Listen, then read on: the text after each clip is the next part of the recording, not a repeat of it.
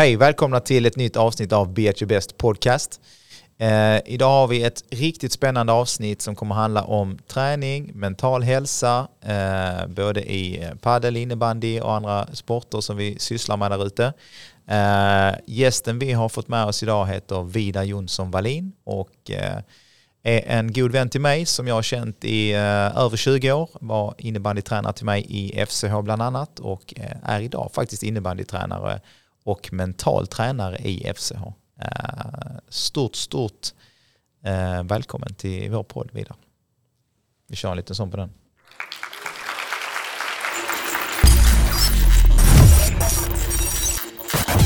Stort välkommen till, till eh, den här podden. Och det var faktiskt så att du skrev till mig om, om du kunde få gästa våran podd och prata om framförallt mental hälsa. Så det ska vi gå in på sen. Men innan det, en kort presentation om din egen spelarkarriär innan vi går in på, på det du sysslar med idag. Ja, min spelarkarriär eh, började egentligen att jag varit väldigt idrottsintresserad hela mitt liv. Eh, där handbollen var den stora grejen till att börja med. Men eh, blev innebandyn till slut som jag satsade på och eh, höll väl fram till jag var 28 år när jag la av. Eh, och valde att satsa på min eh, tränarkarriär helt enkelt. Min eh, spelarkarriär var både i FC Helsingborg och framförallt också i AIK i två år där jag avslutade min spelarkarriär. Just det, just det. Men innan det var FCH så var det ju ganska många sammanslagningar. Vilken, vilket, vilket lag kom du ifrån? Vilken sida kom du ifrån? Kom du från Ramlösa sidan eller kom du från Höga Borgssidan. Höga Borgssidan var det. Viktigt att, ja. att få med faktiskt. Eh, jag själv kom ju från Ramlösa-sidan. Sa du så? Eh, ja det var det faktiskt. Eh, jag fostrades ju av Mattias From ju. Vi, vi började träna på Dalhemskolan och han, då hette det AIK Dalhem. Så jag har en anknytning till AIK, även om jag inte har en anknytning, jag vet inte varför det hette det. Men, och sen blev det ju Ramlösa Dalhem Ja, och sen därefter så blev det ju, till slut blev det FSH. Eh, Högaborg Ramla så hette vi i några år också. Stämmer. Ja. Eh, men du hade en liten karriär där som spelare. Eh, vad jag minns det så spelade du som back. Stämmer det. Mestadels. Ja det var back faktiskt. Det var back. Ja, du fick aldrig chansen att, att gå upp och, och spela center eller forward. Eh, men vad jag minns i alla fall så, för jag hann ju inte spela själv med dig så mycket, jag var ganska ung. Eh, och du hann ju nästan sluta innan jag kom upp eh, och spelade med dig va? Tror nästan det faktiskt. jag tror nästan det. Eh, vad jag minns i alla fall så hade du ett extremt stort hjärta när du spelade innebandy. Och du ja, hade jag, känslorna utanpå kroppen. Eh, ja, jag spelade med mycket vilja och passion och eh, ganska mycket handlar om att täcka skott och vara... Det roliga. Ja, ja exakt, vara den här försvarsgeneralen. Ja. Men eh, jag gjorde väldigt lite grejer på offensiv planhalva ja. om man uttrycker så. Men ack så viktigt kanske? Ja, definitivt. Ja. Men eh, jag minns faktiskt en, eh, en rolig sekvens som vi eh, kan blicka tillbaka på lite grann. Det var en match mellan just Högaborg och Ramlösa. Eh, jag satt på Idrottens hus, som är det heter väl Idrottens hus fortfarande idag? Absolut. Man byggde en stor arena bredvid och, och där kanske man inte spelar så mycket innebandy idag på Idrottens hus. Nej, emellanåt är vi där också. Emellanåt, okay, ja hur som helst i alla fall så, så var det ett stort derby mellan Högaborg och Ramlösa och jag var ju då på Ramlösa sida givetvis men jag satt ju på läktaren som en liten junior och såg den här matchen. Och eh, det slutar ju med en, eh, jag vet inte hur många matchstraff och röda kort och så vidare det blev i den matchen men du var i alla fall mitt i det dramat. Kan du återberätta lite grann vad som hände? Ja, det Om du minns? Ja det är knappt så jag kommer ihåg men eh jag minns att det blev lite tumult och eh, vi studsade upp och bröstade upp oss mot varandra och helt plötsligt så var det några röda kort som kom upp där. Jag hade också någon match på Idrottens hus. Jag missminner mig inte riktigt om det var mot Ramlösa då också eller om det var någon annan match. Då blev jag utvisad och eh, sitter ju såklart utvisad de här två minuterna. Och sen hinner jag beträda planen i tre sekunder för att, innan jag blir utvisad igen. Det måste ju vara någon typ av rekord. Ja, typ. ja, ja. Det bevisar i alla fall att du hade mycket känslor och, och, och brann för sporten extremt mycket. Uh, men okej, okay, om, vi, om vi fortsätter här då. Du slutar som 28-åring eh, uh, eh, relativt tidigt ändå, rent uh, elitmässigt. Uh, men men vad hände sen? Ja, sen blev jag tränare och började då i en lägre division, i division 2 var vi då och sen så året därefter så hamnade jag i FC Helsingborg och valde att komma till FC Helsingborg när de kvalade för att hålla sig kvar i Superligan, vilket de också gjorde. Jag hade skrivit på kontraktet innan vi var klara, så jag visste inte om det skulle bli eh, allsvenskan eller om det skulle bli då eh, Superligan. Men eh, laget höll sig kvar och eh, som 29-åring då så blev jag eh, superligatränare. Mm. Eh, Väldigt ung. Ja, relativt ung på den tiden, absolut var det. Samtidigt så hade jag ändå förberett mig några år genom att vara distriktslagstränare. Eh, jag hade gått en del utbildning och sånt där, så jag tyckte jag hade tillräckligt med kött på benen för att ta man det här uppdraget i relativt ung ålder. För jag menar någonstans så, så hade vi ju kvar spelare som var i, i den åldern också, eller hur? Absolut. Ja. Och då kan det alltid bli en liten lite svårt att coacha eh, någon som man kanske har spelat med tidigare och så vidare. För just för få den här respekten eh, från den spelaren. Absolut. Eh, mina första egentligen tre, fyra, fem år så hade jag alltid spelare som var äldre än mig i laget. Men om vi går till den säsongen som du pratar om, den första säsongen där, så att jag upplevde att jag ganska omgående fick rätt så mycket respekt med mig från er spelare och det var lite för min känsla var att både du och vissa andra hade jag haft i distriktsverksamheten eh, tidigare och vi var ganska många unga spelarlag som hade ganska stora roller också. Så att det kändes ganska bekvämt faktiskt ganska tidigt att komma in med det laget. Ja, jag personligen kände inte att, det var, att, att du var ung. Om man får säga så här. Alltså, den känslan tyckte inte jag man, man fick. Eh, det är ju, och det är ju lite grann så här, åldern är ju bara en siffra och, och det handlar ju mer om din erfarenhet och hur du, din approach.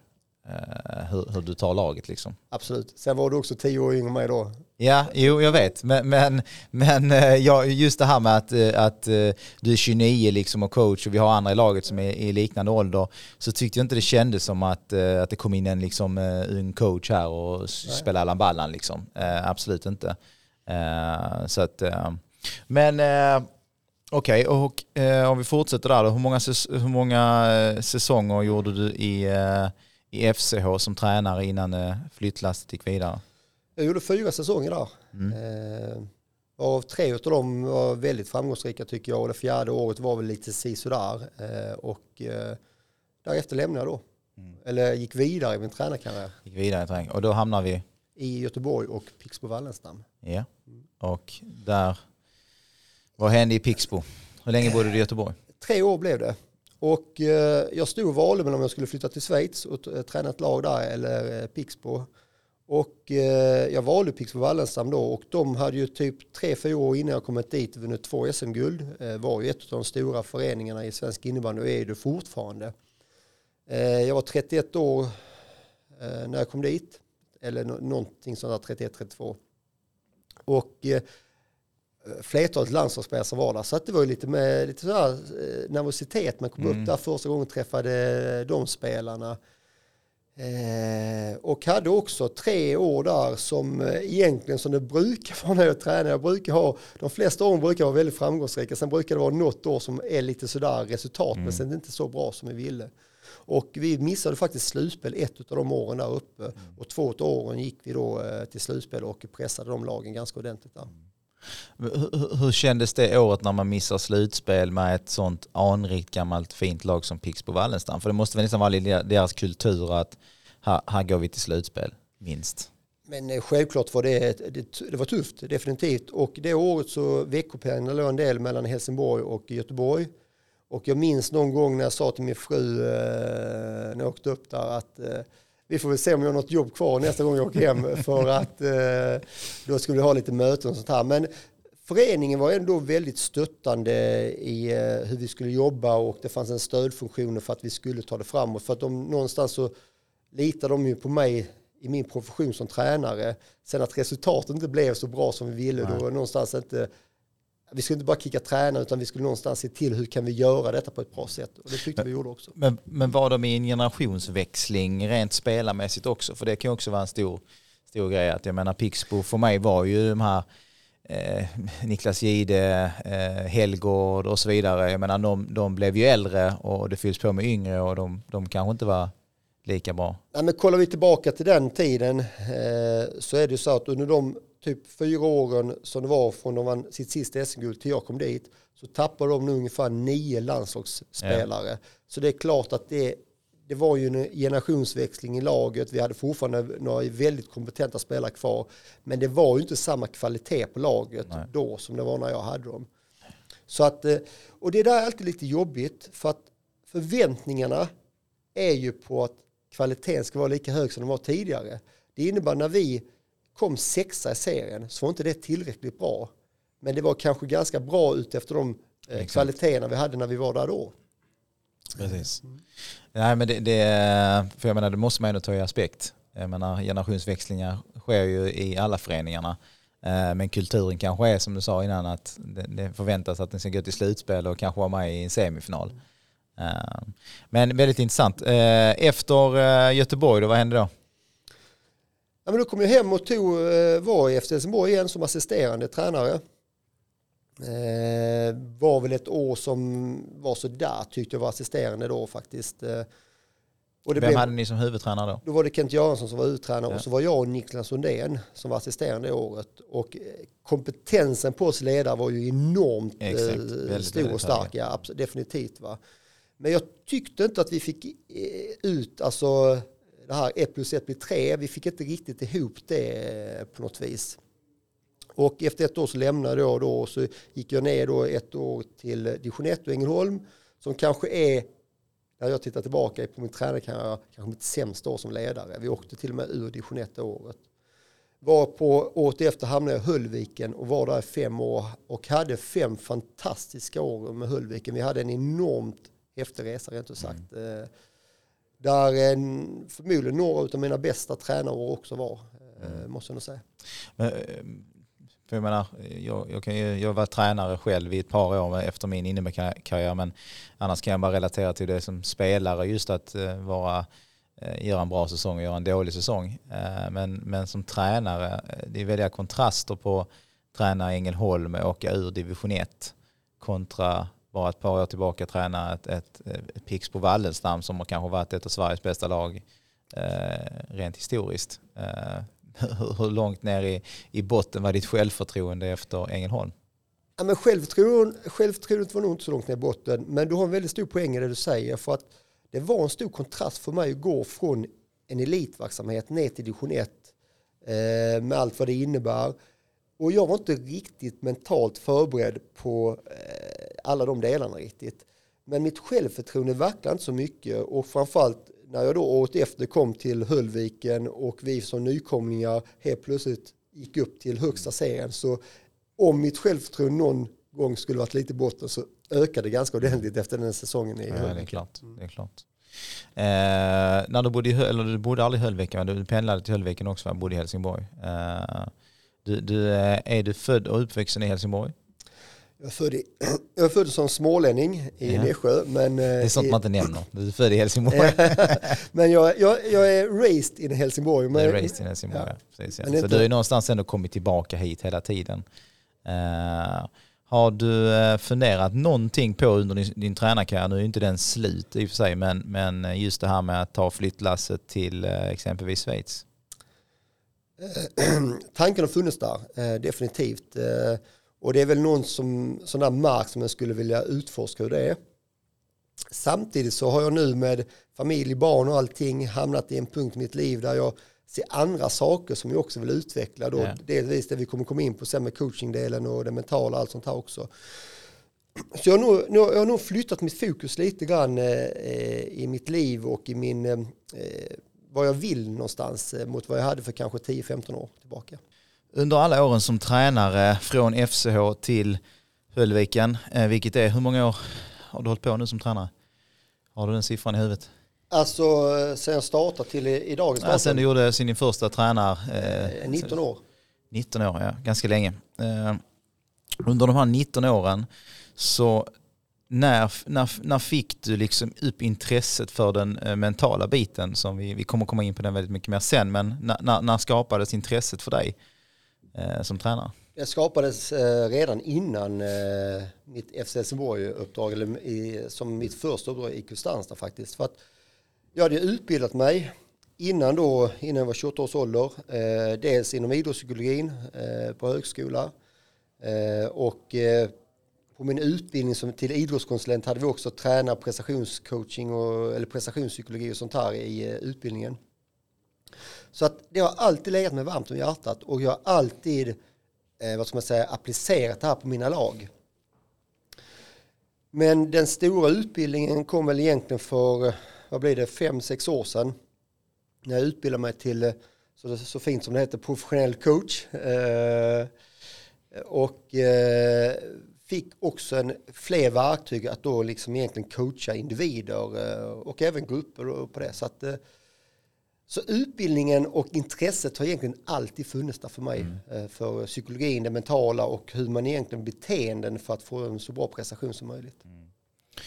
Men eh, jag tänkte säga, eh, menar, vi sysslar ju ändå med lagsport eh, och, och, där skiljer det sig ganska mycket från en individuell sport när det kommer till den mentala biten. Eh, tycker jag. Hur, hur mycket får du utlopp för den mentala biten idag i en lagsport?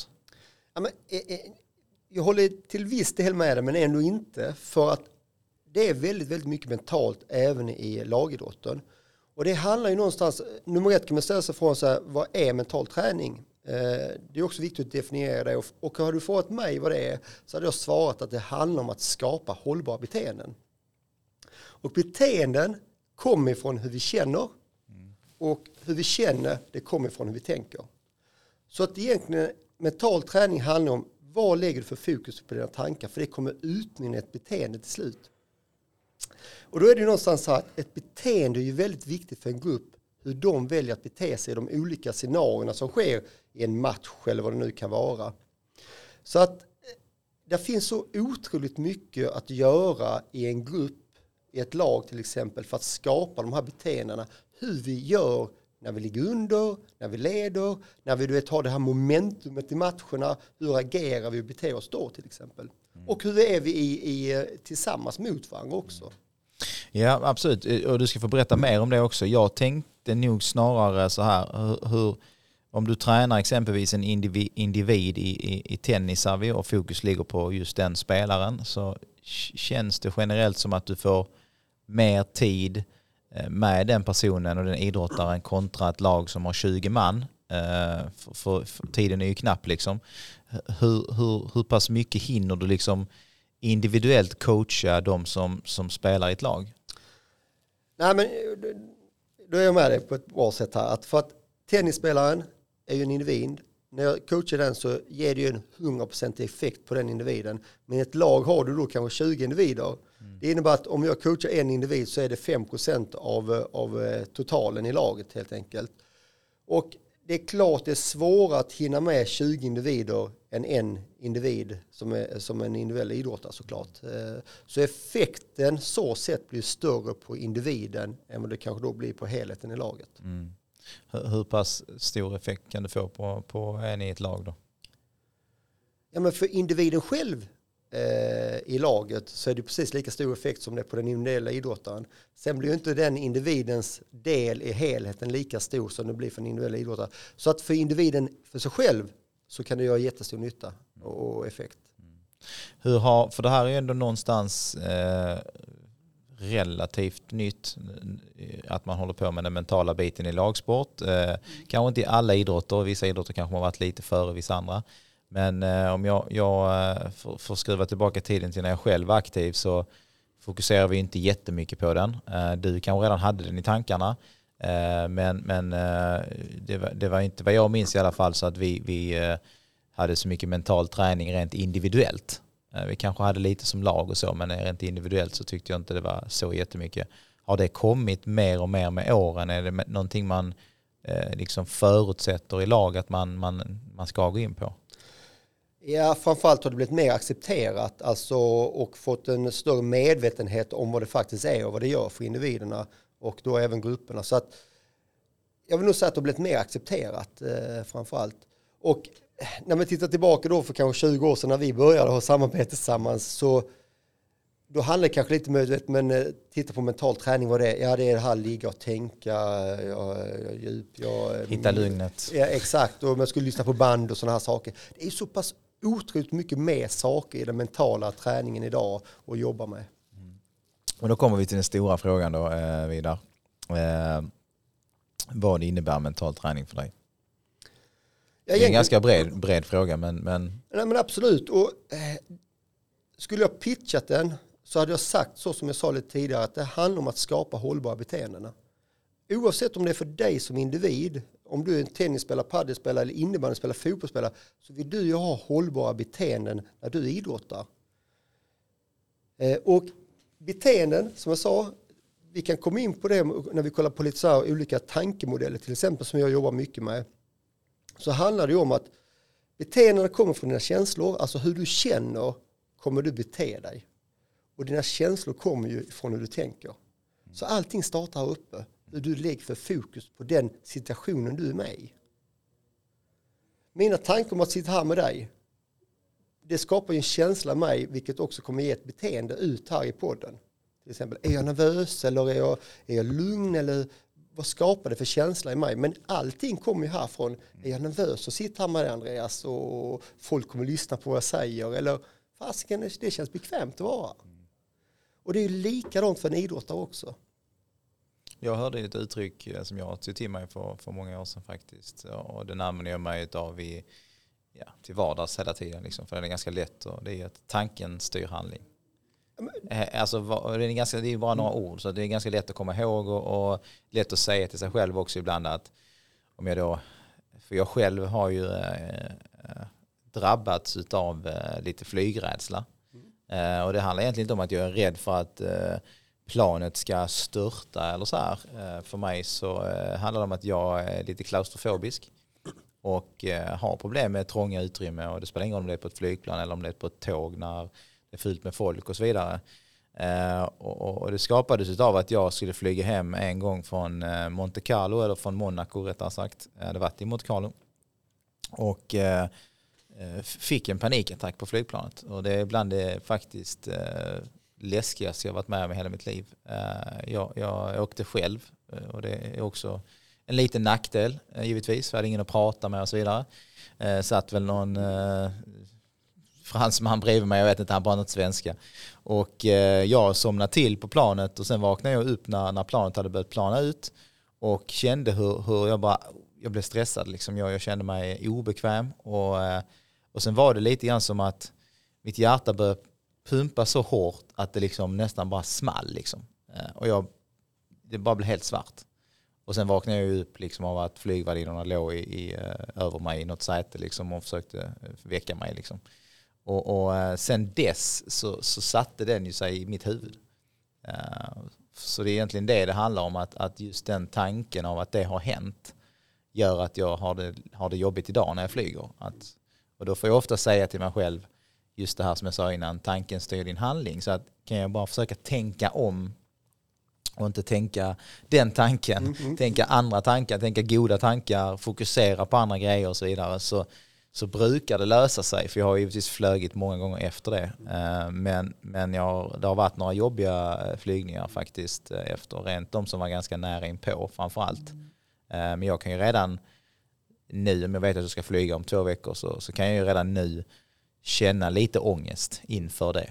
Av att fan, jag vill inte hamna i den sitsen. Jag vill inte, jag vill inte få den tanken. Och det handlar bara om tanken. För jag vet ju hur ett flyg ser ut. Jag vet vad jag kommer göra innan och jag kommer checka in och, och så vidare. Och så vidare. Men det är tanken av att fan, där är trångt på det planet. Och då, då börjar jag ju liksom redan innan. Och förmodligen bör du svettas lite, kanske något sånt här och eh, Ja. dylikt. Och det är precis det här som händer. Din, dina tankar skapar en känsla hos dig, vilket då får ut ett beteende. Fysiskt kanske man då börjar bli lite, eh, ibland lite torr i halsen, eh, får lite svettning i händerna och sådana här saker. Och det är ju kroppens sätt att säga till att det är någonting som sker i dig. Eh, Va, vad, vad gör man åt det då? För jag menar ibland kan det inte vara så, eh, som jag säger det är lätt att säga tanken styr din handling och, och att jag, jag försöker tänka andra tankar. Men är finns det några knep för att, för att liksom, för att göra det? Ja, men jag tror ett av knepen, eh, det gör det ju redan. Det är att någonstans eh, tänka på, alltså det är så att vi målar ju oftast upp katastrofscenarier när saker och ting händer. Eh, men när vi, när vi benar ner de här katastrofscenarierna så ser vi att de är inte så farliga eh, och de inträffar väldigt sällan, eh, de här sakerna. Och även då så titta på, okej, okay, hur kan jag lägga fokus på den här situationen? Man kan ställa sig själv, vad är det värsta som kan hända till exempel? Och oftast inser man att det är inte så farligt det som kan hända. Ja, om en flyger så kan ju det värsta som kan hända kanske kan vara jobbigt såklart. Va? Men om vi då tittar i, i den miljön jag brukar vara i, idrottsmiljön, eh, om man har stressade individer inför en tävling eller en final eller vad det nu kan vara, så vad är det värsta som kan hända? Och det är oftast inte så jobbigt det värsta som kan hända. Ja, det är att man kanske förlorar matchen. För många är det jobbigt. Jo, men, jo, men, jo, Nej, men jag förstår vad du menar. Absolut, det, det, det, jag, jag tänker ju som du säger inte att planet ska krascha oftast. Nej. Eh, och, och, då tänker jag ju ofta så här, vad är det värsta som kan hända liksom? Eh, där, där är det är egentligen ingenting som kan hända för att det är ju, det är ju bara jag som sitter i en stol eh, och, och, och det är ingen som rör mig eller brottar ner mig. Det, så det är ingenting sånt. Det är bara min, det är min inre, liksom. det är min tanke och hur jag känner. Det är bara det som händer, ingenting annat. Men du sa något intressant när du berättade om det också, att du inte hade någon att prata med när det hände till exempel. Och där är ju en jätteviktig del, det är ju någonstans att när saker och ting sker eller om man har en känsla, prata om det. Mm. För det är ju så här att allting som vi säger, brukar säga det kommer ut. Men det vi inte säger, det håller vi inom oss. Mm, och desto mer vi håller inom oss, desto mer får vi själva någonstans bearbeta det. Mm. Så när vi nu sitter och pratar om de här sakerna, så blir det att jag menar, du får berätta om det här som har hänt. Någonstans blir det skönt för dig att få det ur dig. Ja. Och likadant är det ju för en idrottare som kanske kan säga till mig till exempel, alltså jag, jag, jag mår inte bra eller jag är nervös inför matchen. Vilket många gånger ses som ett svaghetstecken hos en individ att man är nervös eller något sånt här, stressad över någonting. Eller någon kan säga, jag har jobbigt för att flyga för det här. Aha, visa lite svag. Men oftast är de här sakerna, att kunna göra det, är väldigt skönt för sig själv. För du håller inte det inom dig. När du öppnar munnen så får du ut sakerna. Och det är väldigt bekvämt för människan många gånger. Hur ofta gör folk det då? Alldeles för lite. Exempelvis i ett lag som du coachar? Alldeles för lite ska jag säga dig. Eh, och eh, de individerna, eh, mer eller mindre, som gör det, de kommer ut starkare på andra sidan om uttrycket så. Men vi, alltså jag är individer som på landslagsnivå, alltså då pratar vi om de bästa i sin idrott, som har kommit till mig och sagt så här, eh, jag tycker det ska bli jobbigt att åka till landslagssamlingen. Varför det? Ja, för att eh, jag känner mig inte lika trygg där. Eh, det känns som att jag inte kan spela ut mitt spel och de här delarna. Och bara att säga det till en annan människa, en styrka hos en individ. För om, om du säger det till mig så kan jag ju hjälpa till med lite frågeställningar och sånt här. Få individen att kanske få en annan eh, infallsvinkel på den eh, delen de ska göra. Vilket gör att de känner sig tryggare när de ska utföra det hela. Och det är det mycket av mitt jobb handlar om. Och merparten av alla de här gångerna så känner sig individen starkare efteråt. För det krävs mod många gånger och faktiskt... Exakt, framförallt om du är ganska duktig också. Då, då tror man ju alla att du har koll på läget och du behöver inte den här mentala biten överhuvudtaget. Du, du har stenkoll. Men, men så är det ju inte. Och, och modet är ju en viktig del för att lyckas inom det vi tar för oss. Och jag tycker det är jättemodigt om en individ som faktiskt vågar komma till mig och säga så här, fan vidare, det känns inte bra det här, eller jag har en dålig känsla inför den här uppgiften jag ska göra. Och mitt, mitt jobb är ju inte att döma någon människa. Eh, om någon kommer och säger till mig jag mår inte bra eller det känns jobbigt inför den här, jag är nervös inför matchen.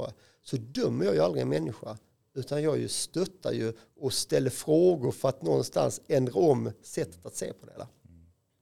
Såklart, såklart. Eh, Okej okay, Vidar, eh, jag har en, en väldigt bra fråga eh, som jag tror många undrar över det också när du, när du coachar individuellt. Hur kan det se ut när du coachar en individ? Eh, både då såklart i ett lag och eh, om du nu coachar någon som sysslar med en, en individuell sport. Mm. Men börjar ju först med att en individ oftast kontaktar mig. Och, och här, vi ska strax komma in på vad jag gör, men det alltid, vill jag nästan säga så, att individen kontaktar mig som mental tränare när det är något jobbigt eller eh, när det inte går bra. Och ja, det, det, är ju ganska logiskt att man gör det. Men ibland behöver man också titta på att kanske kontakta en mental tränare när det går bra. För att jag brukar säga så här, om du inte vet vad du gör när det går bra, hur ska du då veta när det går dåligt hur du ska ta dig tillbaka är det som gör att det gör det bra? Så att för mig handlar det många gånger om att få en individ som oftast kommer med en, en lite dålig känsla inför någonting. Det är många gånger föräldrar som eh, hör av sig till mig för att deras barn eh, de tycker inte de får ut tillräckligt mycket av sitt eh, idrottande i, form av att prestationen blir inte så bra som den kanske är på träning, blir det inte på tävling och de här delarna. Så där börjar vi. Så egentligen det första jag gör, det är någonstans att skapa eh, eh, ett förtroende mellan eh, individen. För det är ju det viktigaste. För har inte individen förtroende för mig, då kommer jag ju aldrig kunna få med mig individen på de indiv- sakerna som jag kan göra den medveten göra den om. För, det, för, för mig handlar det mycket om att medvetandegöra individen om vilka beteenden den gör i de olika situationerna. Dels genom att jag visar eh, lite modeller, så här ser det ut eller fungerar exempelvis våra tankar. Men sen är det också väldigt mycket individuellt för att varje, alltså även, om, även om problemen är snarlika hos individerna så kan man inte behandla varje individ enligt en mall. Nej. Men jag brukar ändå visa ungefär hur det ser ut med, med, med tankar och hur beteendena fungerar. Och det handlar mycket om att medvetandegöra en individ för vad är det som händer med mig. Därefter så jobbar vi vidare då. Antingen kan det vara med frågeställningar eh, eller så är det att eh, uppgifter som individen får göra för att kartlägga och värdera sig i vissa eh, situationer. Så att det är stort spektrum med olika delar faktiskt. Mm. Och det är det jag tycker är så jäkla häftigt också. För jag kan inte bara ta den här modellen till dig Andreas och sen för jag den vidare till någon annan och så funkar den lika bra där. För det gör inte det. Men rent, rent i, i praktiken, mm. liksom, för, för nu, nu du tränar i FC, eh, hur mycket coachar du individuellt sidan om? Hur mycket hinner du med? Med individen i FSO tänker du? Nej, jag tänker på, på eh, andra individer, om de hör av sig till dig. Eller du har... Eh, ja, men just, du får bara coacha FCH just nu? Nej, jag har andra individer också. Just nu har jag, förutom efter Helsingborg, har jag fyra individuella eh, individer som jag coachar också. Och det är allting från en motocrossförare, en tennisspelare, en, en innebandyspelare också fast från ett annat lag. inte från samma division eller? Eh, nej det är det inte, absolut inte. Eh, och sen även en hockeyspelare. Ja. Eh, som jag coachar. Jag har även varit mental rådgivare i Kristianstad ishockeyklubb då i allsvenskan, eller hockeyallsvenskan och fick lite kontakt med hockeyspelare också. Nej men precis, ja, den här Lilja var där också var lite grann. Både Lilja och Gat. Ja, Gat ja. Men, men okej okay då, och, och, och, jag menar nu kontaktar man dig, eh, säger att jag håller på med motocross mm. som, du, som du nämnde eh, och eh, Kim som också är, är, är ju gammal motocrossförare som är väldigt, väldigt duktig. Eh, och, och, och kontaktar dig och säger att jag vill ha, ha liksom, eh, mer coaching inom den mentala biten. Mm. Vad, vad, vad, är, vad är steg ett eh, då rent i praktiken? Vad, vad ni träffas och liksom hur börjar själva träningen sen? För det är mycket tankar som sagt, men det, vad liksom gör man rent fysiskt? Alltså Ja, vi träffas ju. Nu är det så eh, bra med alla de här tekniska digitala lösningarna. Ja, så man inte, lärde sig någonting under covid. Definitivt, så nu behöver man inte ens bo på samma ort utan eh, kan lösa det rätt smidigt ändå. Nej, men, eh, nummer ett, att, att vi bekantar oss med varandra och eh, ha ett första möte där jag får liksom känna individen på pulsen och höra vad, vad är problematiken, vad, vad, behöver de stöttning med. Och sen efteråt såklart eh, oftast, eller rätt sagt alltid har de velat fortsätta ett eh, samarbete. Men jag ger alltid utgången, alltså känner man inte för det och inte får förtroende för mig, då ska, man, då ska inte vi ha ett samarbete. Eh, därefter så brukar jag i mån av att jag kan vilja se individen i en action, så att säga, i tävlingssituationer för att kolla hur det ser ut med den problematiken de upplever. Och sen börjar vi jobba då med olika så kallade verktyg, Eh, Eh, det kan vara allting då som jag var inne på innan, att, att de får värdera och prioritera, kolla på sina styrkor eh, också. Eh, vilket jag tycker är jätteviktigt, vilket många glömmer av. I, idag är vi människor som brukar komma till sin tränare, vad kan jag bli bättre på? Och för mig är den frågan, jag ska inte säga oväsentlig, för det är klart att vi behöver bli bättre på saker också. Men för mig handlar det mycket om vad är du bra på? Vad är det som gör dig så unik som idrottare? I detta fallet, om vi nu går till motocrossen, kan jag ju säga att jag har ingen koll på motocrossen. Nej men det jag menar, du, du har inte sysslat med det själv liksom? Verkligen ingenting. Nej. Och där, där fick individen berätta lite för mig hur det fungerar på tävling och träning och hur, hur de gör, eller hur han gör. Och det är, det är ju ett sätt också för individen att få berätta om sin idrott stärker också individen. Och få, när jag då ställer frågor, vilka är dina styrkor som gör att du har kommit så långt som du har gjort inom idrotten?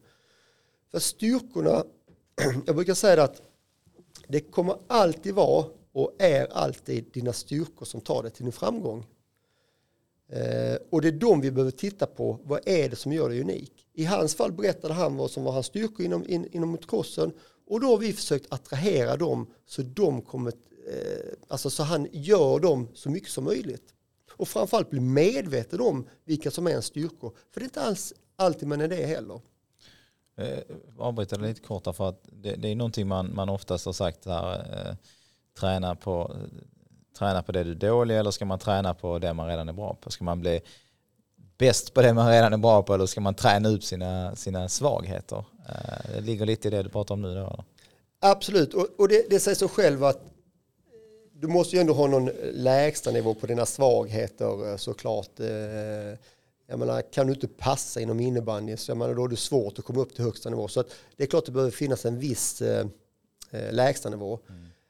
Men när den är där som den är på alla som är på elitnivå, för alla kan ju göra de grundläggande sakerna, då tycker jag du ska attrahera dina styrkor.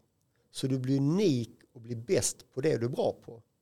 För blir du det så blir du också mer, vad ska man säga, attraktiv för i detta fallet kanske ett lag där de kan använda dina spetsegenskaper mm. på ett bra sätt. Va?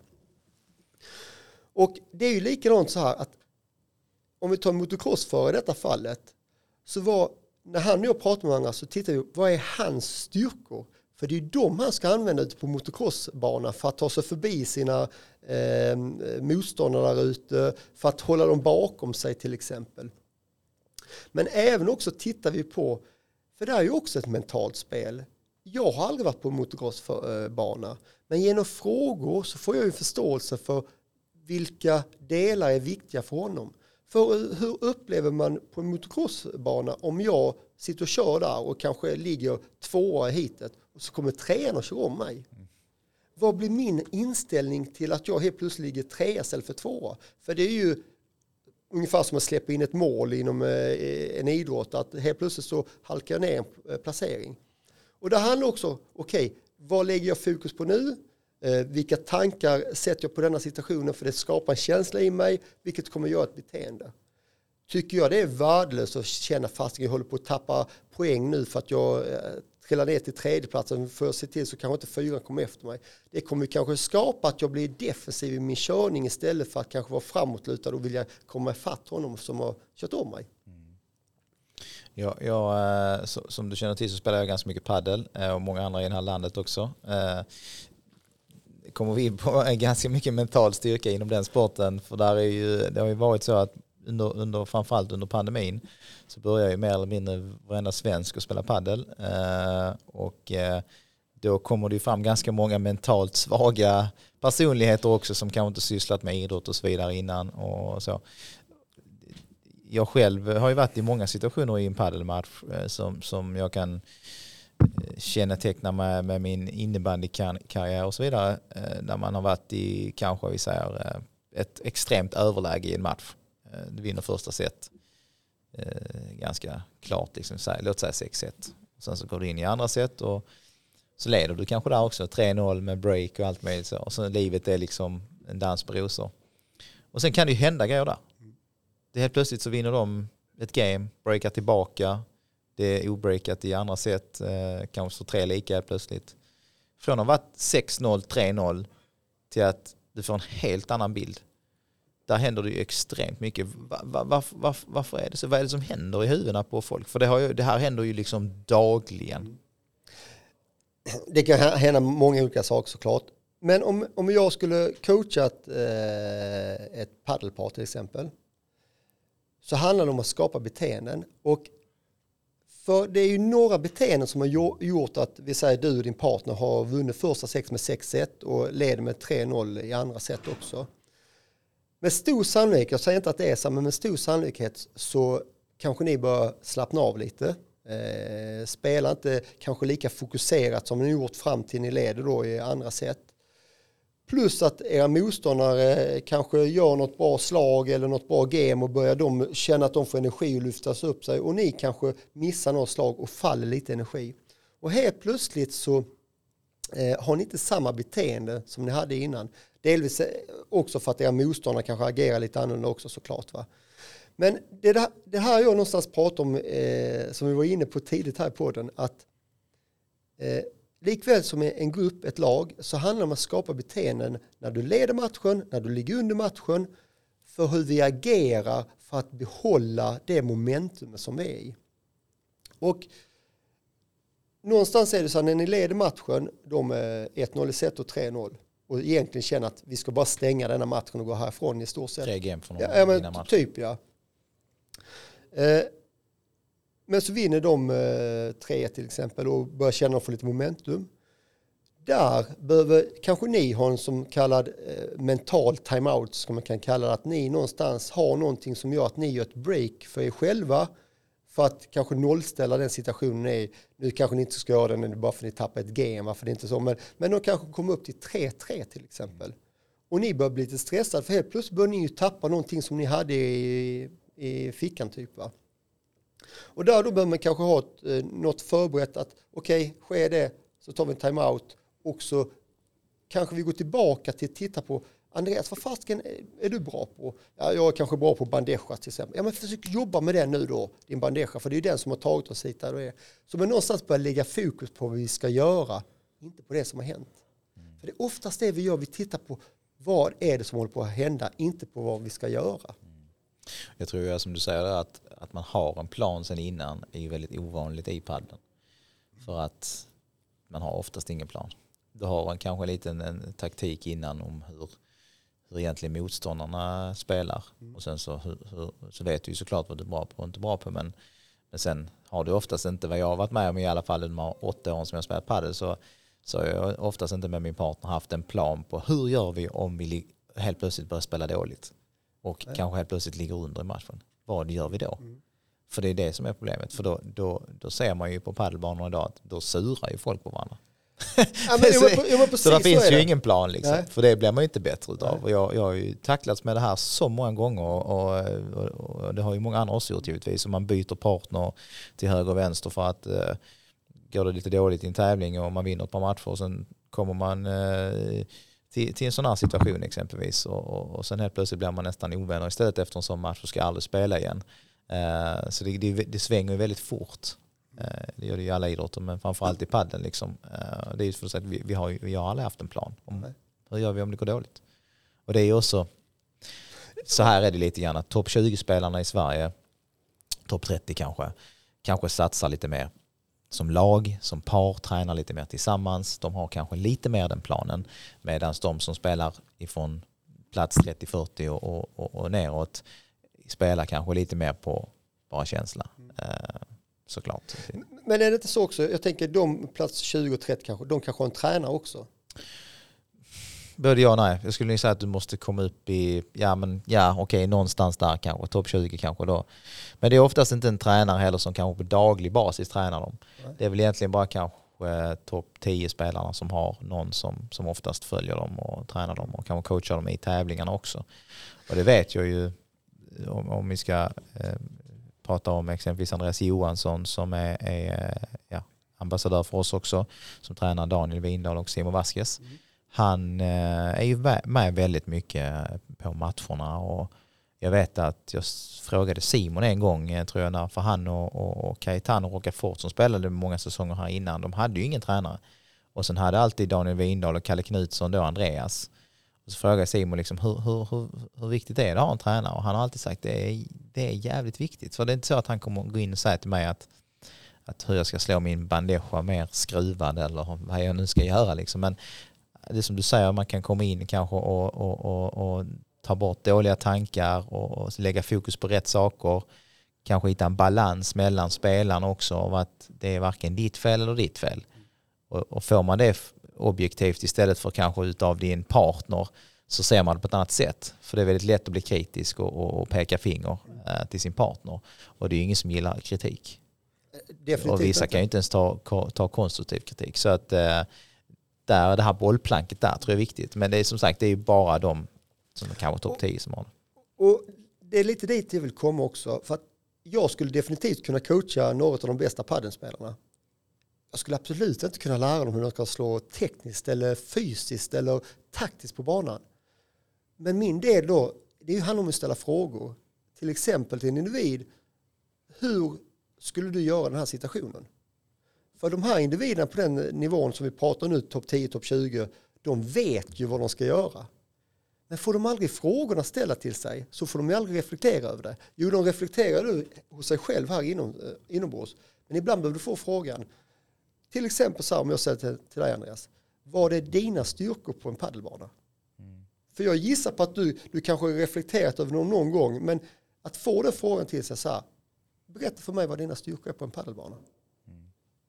Ja, det är inte ofta man kanske får den frågan. eh, och får berätta det för någon. Liksom, eller, och framförallt när du berättar det så känns det ju väldigt bra, bra i själen. Liksom. Absolut. Och sen är det, men du får den frågan av mig så säger du till exempel så här, jag gissar på att du är ganska snabb på banan. För jag vet att du var jäkligt snabb som innebandyspelare. Så jag gissar på att du... Inte kanske lika snabb som när jag spelar innebandy, men ja, det är väl en av en utav styrkorna. Ja, till exempel. Och då hade min nästa fråga varit till dig så här, okej, hur använder du det, eller hur nyttjar du den styrkan på paddelbanan? Och så får du reflektera över den saken också.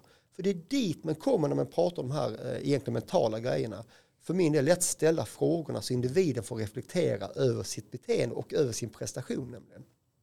Jag kommer ju aldrig kunna lära dig som sagt att bli en bättre servare. Jo, det kan jag göra genom att ställa frågorna till dig hur du ska göra. Men jag kan ju inte tekniskt sett visa dig. Nej, exakt. Tekniska verktygen kanske inte du har, men, men du får fram dem i individen. Och det är ju det som gör att jag kan coacha en motocrossförare utan att ens varit på motocrossbana innan. Eller någon som håller på med alpin skidåkning eller vad det kan vara. Vidar, eh, vi har varit inne på många grejer, men, men en grej jag tänkt på här nu är ju eh, vad, ska man, vad ska man tänka på för att prestera så bra som möjligt på, låt säga, en paddelbana? Ja, alltså eh, viktigt tänker jag så att du behöver någonstans veta vilket tillstånd, alltså när, vilket tillstånd är du i när du presterar som bäst. Alltså om jag skulle ställa frågan till Andreas, så här, när presterar du som bäst? Hur, hur känner du dig då? Och du, skulle, ja, du får gärna svara på det om du... Ja, alltså jag, jag kan väl relatera både till paddel och innebandy och alla sporter man har hållit på med. När man, när man känner eh, sig trygg och att man känner att man har råd att, att, att misslyckas. Mm. Är två grejer som kommer tillbaka lite grann till mig. Att, jag, att när jag känner en form av trygghet av att det är okej att misslyckas. För du kommer att lyckas. Du är så pass bra att du kommer att lyckas. Men du måste ju försöka för att, för att lyckas. Mm. Eh, det är ingen som dömer dig om du misslyckas. Uh, då, då skapar det någonstans ett inre lugn för mig när jag känner så. Ha- Jättehärligt att höra. Alltså, om, jag, om jag hade coachat dig till exempel så hade jag någonstans visat dig vårt, eh, någonting som jag kallar prestationskurset. Där du hade fått, för, eh, hade jag ställt frågan till dig, var någonstans i prestationskurset befinner du dig när du presterar som bäst Andreas? Och då har du kanske sagt som du gjorde nu eh, när jag eh, känner mig trygg på banan, jag vågar misslyckas och sen sa du ett ord som hette att du känner ett lugn. För i prestationskurset finns det en ruta som heter lugn och fokuserad. Där finns en ruta som heter engagerad och roligt. Där finns en ruta som heter eh, frustrerad och eh, ilska. Och så finns det en ruta som heter apatisk eh, och, och typ deprimerad. Och det är ingen som presterar som bäst när de är apatiska eller Nej, deprimerade. det. Nej. Men det är vissa som säger att, att de eh, presterar som bäst när de blir lite förbannade och ilskna. Nu hade du hamnat i den rutan lugn och fokuserad. Och då någonstans, bara att du blir medveten om det, handlar ju om när du ska gå in och göra en, en viktig match. Då handlar det någonstans, om du vet att jag är som bäst när jag är lugn och fokuserad och känner en trygghet. Hur försätter jag mig i det tillståndet? För det är det det någonstans handlar om för dig. Eh, de då individer som känner sig lite ilskna och frustrerade, det kan man absolut göra i vissa moment i prestationstillfället. Men jag brukar säga så här, när du är ilsken och frustrerad, vad gör du då? Om du skulle blivit förbannad på mig här, eh, Andreas, vad hade du gjort då förmodligen? Antingen hade jag ju, eh, jag hade antagligen inte gjort någonting rent fysiskt för det känns ju lite oproffsigt men jag hade väl sagt, sagt några väl valda ord. Eh, antingen det eller så hade jag gått härifrån kanske och, av ren ilska och liksom känt att, eh, att jag avslutar här. Ja. Eh, eller så gör man som Will Smith gjorde på Oscarsgalan. Går fram och slår till Chris Rock över, över kinden liksom. Eh, man gör ju någonting Ja. oftast, absolut. Och, och, och om du ska slå till någon, eller om du då börjar hamna i en argumentation. Det som händer vad man gör då, om du ska slå till mig så behöver du någonstans eh, fysiskt spänna dig. För det är ju det som vi gör när vi ska slå till att vi någonstans fysiskt spänner oss i kroppen. Eller om vi börjar skrika på någon, det är inte så att du sitter så här jättelugnt och behagligt som skriker på Det du- nästan lite obehagligt om jag skulle göra det. det hade varit jäkligt obehagligt. Utan du, du någonstans höjer upp det, kanske också spänner till kroppen. Och det är precis det här som händer när vi blir frustrerade och förbannade när vi idrottar. När vi blir ilskna och frustrerade så, så någonstans spänner vi oss. För vi, vi, vi får ett kampmod i kroppen. Och du, du som tränar del paddel. Jag tror inte att någon paddeltränare har sagt till dig så här, Andreas. När du ska slå bandejan eller när du ska slå det här slaget, spänn dig allt vad du kan. Nej, verkligen inte. Tvärtom. Tvärtom ja. För det är ju så här, det som händer när du spänner dig, det är ju att din, din tekniska saker, de blir försämrade. För ska du slå en bandeja när du är, spänner allt vad du kan, då blir det inte så bra. Nej. Och det innebär ju att om du är i ett mod där du är förbannad och frustrerad på planen, då kommer du spänna dina muskler i kroppen och det kommer automatiskt göra att du får en sämre teknik. Och om du går tillbaka till dig själv nu de här gångerna du känner, för det gör man ju på padelbanan, man blir förbannad på sig själv emellanåt. Vad är det man gör då? Jo, man är frustrerad. Och när du då ska slå ditt sånt här overheadslag eller vad det är, ja du tar nästan i ännu mer än vad du gjorde innan. Och oftast blir det ännu sämre. Så därför tycker jag frågan att veta när presterar jag som bäst är viktigt att ta till sig. För att det är det modet du vill vara i när du ska in och prestera sen. Men vet du inte om det, ja, då bara går du in och kör utan att ha ställt den där frågan någon gång. Så att återigen, vi kommer till individer. Det spelar ingen roll om, om nu jag är jättekunnig inom innebandy så spelar det ingen roll vilken idrott jag coachar en individ i. För det handlar någonstans att få individen att förstå när kan jag vara som bäst. Och det vet ju egentligen bara individen själv. Men den får ju inte reda på det om den inte får frågorna ställda till sig. Men vad va, va, vad är nyckeln då? Vad ska man liksom, eh, om man är i en sån situation, låt säga, för det är många som kan relatera till det, man är i en situation i en match där man, nu, nu kommer vi tillbaka till paddeln igen, eh, lite grann, och, och slå en bandeja avslappnat, för det ska man göra. Men om man inte gör det, och man, man känner att man spänner sig lite hela tiden, det är ju oftast lite dåliga tankar som, som, som rusar upp då. Liksom, vad, vad, är det, vad ska man göra då? Liksom, vad, vad, vad, är- vad är nyckeln till, till att eh, slappna av så mycket du kan? Men du får inte heller vara för avslappnad för, för då kan det också bli fel. Eh, Eh, Men jag kan säga paddeln, eh, på mig jag ska ta tankemodellen för det, för det, den hade jag var, om du, om du hade haft det här problematiken som individ så hade jag gått igenom tankemodellen med dig. Men man ska också veta, det positiva med paddeln oftast, det kan vara negativt också, det är att du har en partner. Det vill säga att du är inte ensam på banan. Och när du får frustrationen så är det ju någonstans viktigt att har en partner som lyfter upp och stöttar dig i det läget. Eh, ja, men det, för gör han e- inte, extremt viktigt skulle jag ja, säga. ja, men, ja, men det är jätteviktigt för att gör han inte det så kommer du förmodligen falla ännu längre ner och eh, förlusten är i stort sett ett faktum i matchen. Så där behöver man någonstans hjälp med sin partner. Eh, men sen har vi då tankemodellen också eh, som jag tycker är bra att bli medveten om. För att jag var inne på det tidigt, eh, mental träning det handlar om att skapa hållbara beteenden.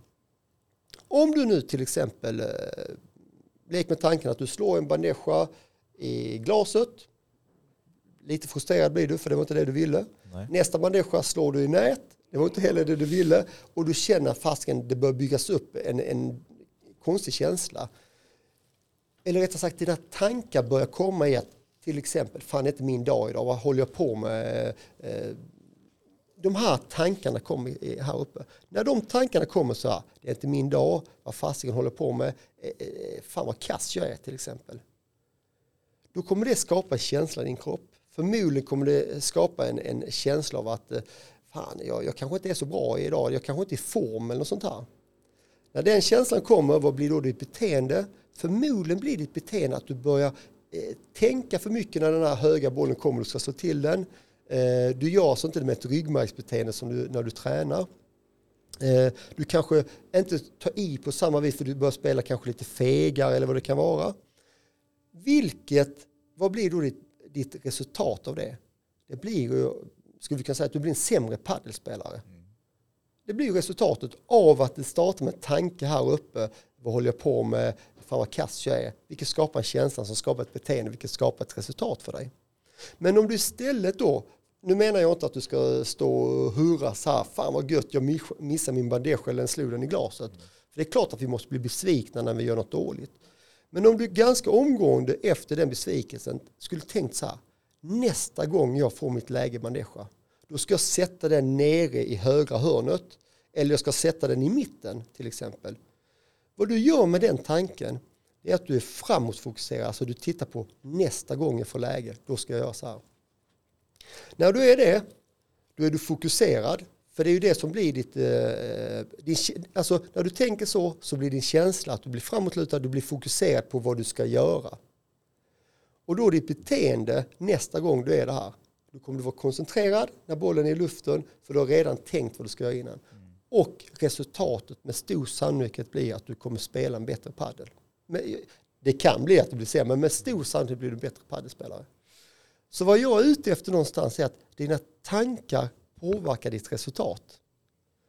Och, och jag, jag, brukar då prata om gröna och röda tankar och det vet ju både du och vi, vi har liksom inga gröna och röda tankar uppe. Nej. Utan det, det, är ett bra sätt i ett coachingshänseende. Eh, att om jag nu hade coachat dig och du kommer från en match där du är frustrerad för du, du förlorar matchen så hade jag kunnat säga så här, okej, okay, hur röda var dina tankar?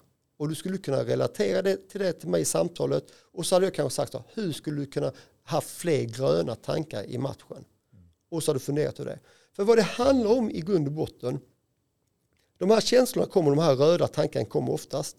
Då behöver man ha förberett de gröna tankarna innan. För de är nästan omöjliga att förbereda under en match om du är i tillståndet att du är frustrerad, förbannad och har, har ett rött seende, då är det svårt att ha en grön tanke. Så då måste du någonstans ha tränat på att förbereda en grön tanke innan. Precis som du tränar på din bandeja. Till exempel. Hur tränar man gröna tankar? Ja, det handlar om, till exempel om jag har sagt så här till dig, eh, när du blir frustrerad under match, eh, vad är det för eh, röda tankar du har då?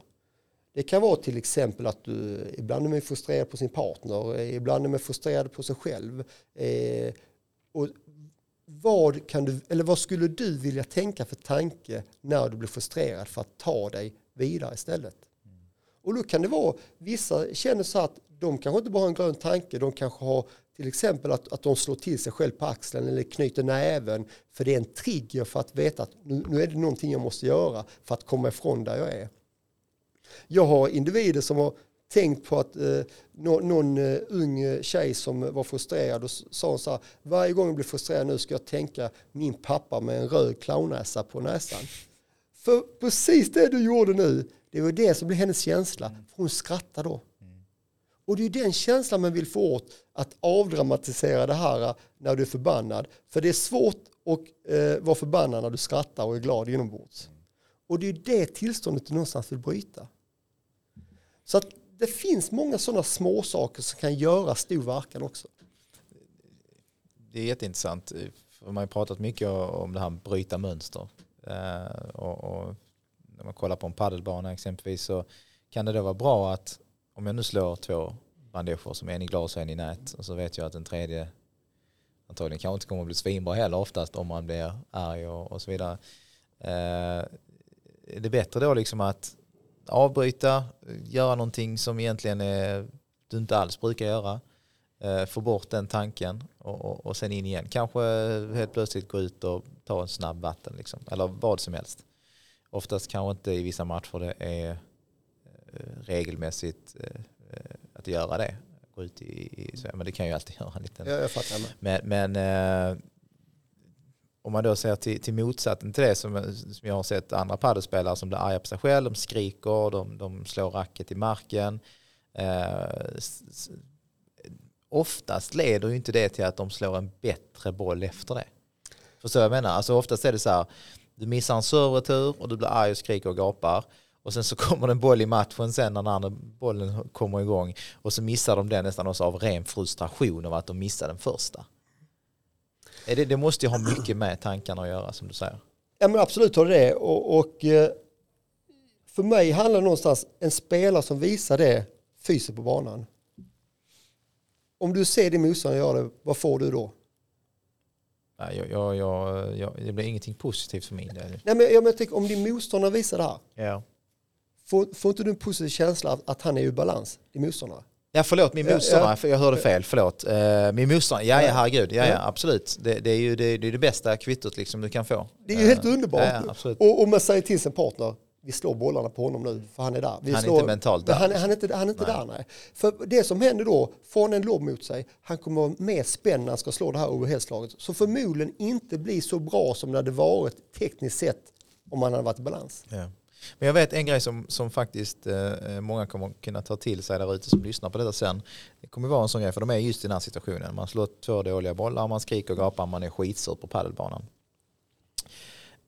Vad exakt i praktiken, liksom, va- vad ska man då göra? Då ska man liksom, istället för, man är på väg att skrika någonting dumt, man är på väg att slå racket i marken, då, då, då, då, då är fokus på bra tankar. Och som du sa innan, hon tänkte på sin pappa med en eh, röd eh, clownnäsa.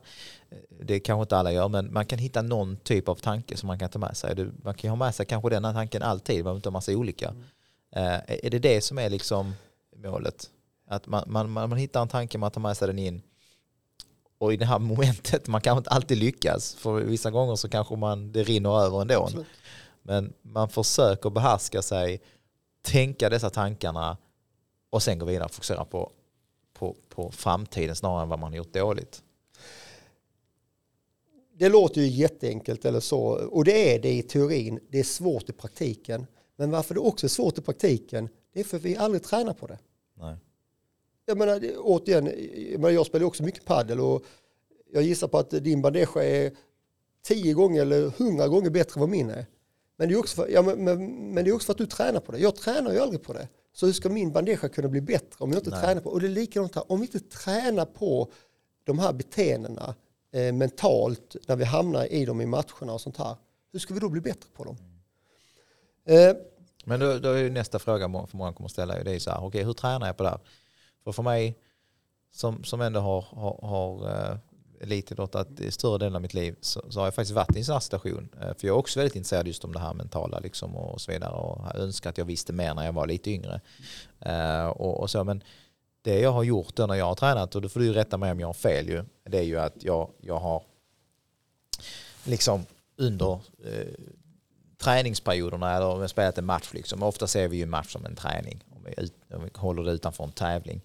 Eh, om man har kommit i en sån situation så har man ju liksom så, nej nu, nu, nu, eh, nu, nu, tränar jag tankarna. Så tänker man liksom, nej nu ska jag inte bli sur idag. Kanske man säger innan då. Och sen så spelar man den här matchen och så försöker man inte bli arg och sur på sig själv under hela den här matchen. Är det ett sätt att träna sina tankar? Skulle absolut kunna vara. Eh, och, och, och observera, det finns ju inget rätt eller fel här. Det finns ju det som funkar och inte fungerar för individen. För det här kanske funkar för dig men det funkar inte för någon annan. Men funkar detta för dig för att hålla dig i balans och vara lugn och trygg på banan som du säger ditt bästa tillstånd. Ja, men då ska du göra det, definitivt. Eh, och jag, jag tänker också att har man nu en partner som man spelar med så är det viktigt att diskutera de här sakerna. Eh, som pa- jag tycker det är jättehäftigt med paddeln för att där har du verkligen två stycken som spelar med varandra. Och det är en, två individer. Och kan du få ett plus ett att bli tre, då kommer du vara starkare än dina motståndare mer gånger än vad du är svagare. Och då är frågan så här, hur blir man ett plus ett blir tre? Ja, det är ju någonstans att på banan titta på vad stark varandra. Om jag nu till exempel spelar med dig Andreas och, och jag kommer fram och har ett bra läge som jag kan kicka ut eh, bollen Och så lyckas jag inte med det utan blir ett kontringslag för att vara motståndare och de avgör det. Och så blir du lite besviken på mig för det är ett slag som jag borde klara av. Om jag känner den besvikelsen hos dig så kommer inte det göra mig till bättre paddelspelare. Det kommer förmodligen skapa en oro nästa gång jag får samma läge. Men om du istället går fram till mig och säger ge mig en high five så här, typ nästa du in eller eh, det gör ingenting, vi tar nästa boll och sånt här. Då kommer jag ju känna mig lugn och trygg med dig som partner för då stärker du ju mig. Istället för att visa kanske med kroppsspråket eh, hur, dåligt du tyckte det var jag gjorde. Det är sådana saker som att ett plus ett blir tre. Och det är dit man vill uppnå någonstans eh, inom, inom padden som, som par. Mm. padden är ju rätt speciell i och med att det är en tvåmanna lagsport. Man har ju det väldigt mycket det individuella men har också laggrejen. Ja, det, absolut. Det, det är det jag tycker är så svårt faktiskt. Och, och jag kommer ju från lagsporten och eh, jag har ju spelat med både tennisspelare som, som kanske inte spelat så mycket i lagsport och sen har jag spelat med för detta lag, lagsportspelare. Eh, och, och, det är extremt stor skillnad faktiskt på eh, de två individerna. Eh, tennisspelaren är väldigt, oftast i alla fall, nu säger jag, nu drar jag inte alla åt samma kant, men oftast så är det lite mer egoistiskt tänk på banan. Man spelar bollen kanske lite mer när man själv hade tänkt den och vad som händer i nästa moment är lite skitsamma. Eh, man, man sätter kanske sin partner lite i situationer eh, som man inte bör. Eh, och sen framförallt tycker jag det man känner mest är väl eh, biten utanför banan. Eh, hur gör du när, när det går dåligt och hur gör du när det går bra? Missar exempelvis eh, min partner så är för folk som spelat med mig rätta mig om jag har fel men oftast är jag ganska bra på att, eh, på att peppa dem och, och springa fram och liksom pusha dem till att ah, men skitsamma nästa slag, nästa slag, eh, vet att du kan bättre. För det är vad jag själv hade velat höra. Eh, och, och, så medan då vissa jag har spelat med i alla fall är kanske lite mer introverta där och ser nästan lite sura ut istället och då får jag en känsla av att okej, okay, det här var ju inte bra att jag missade. Men det är inte bara jag som missar.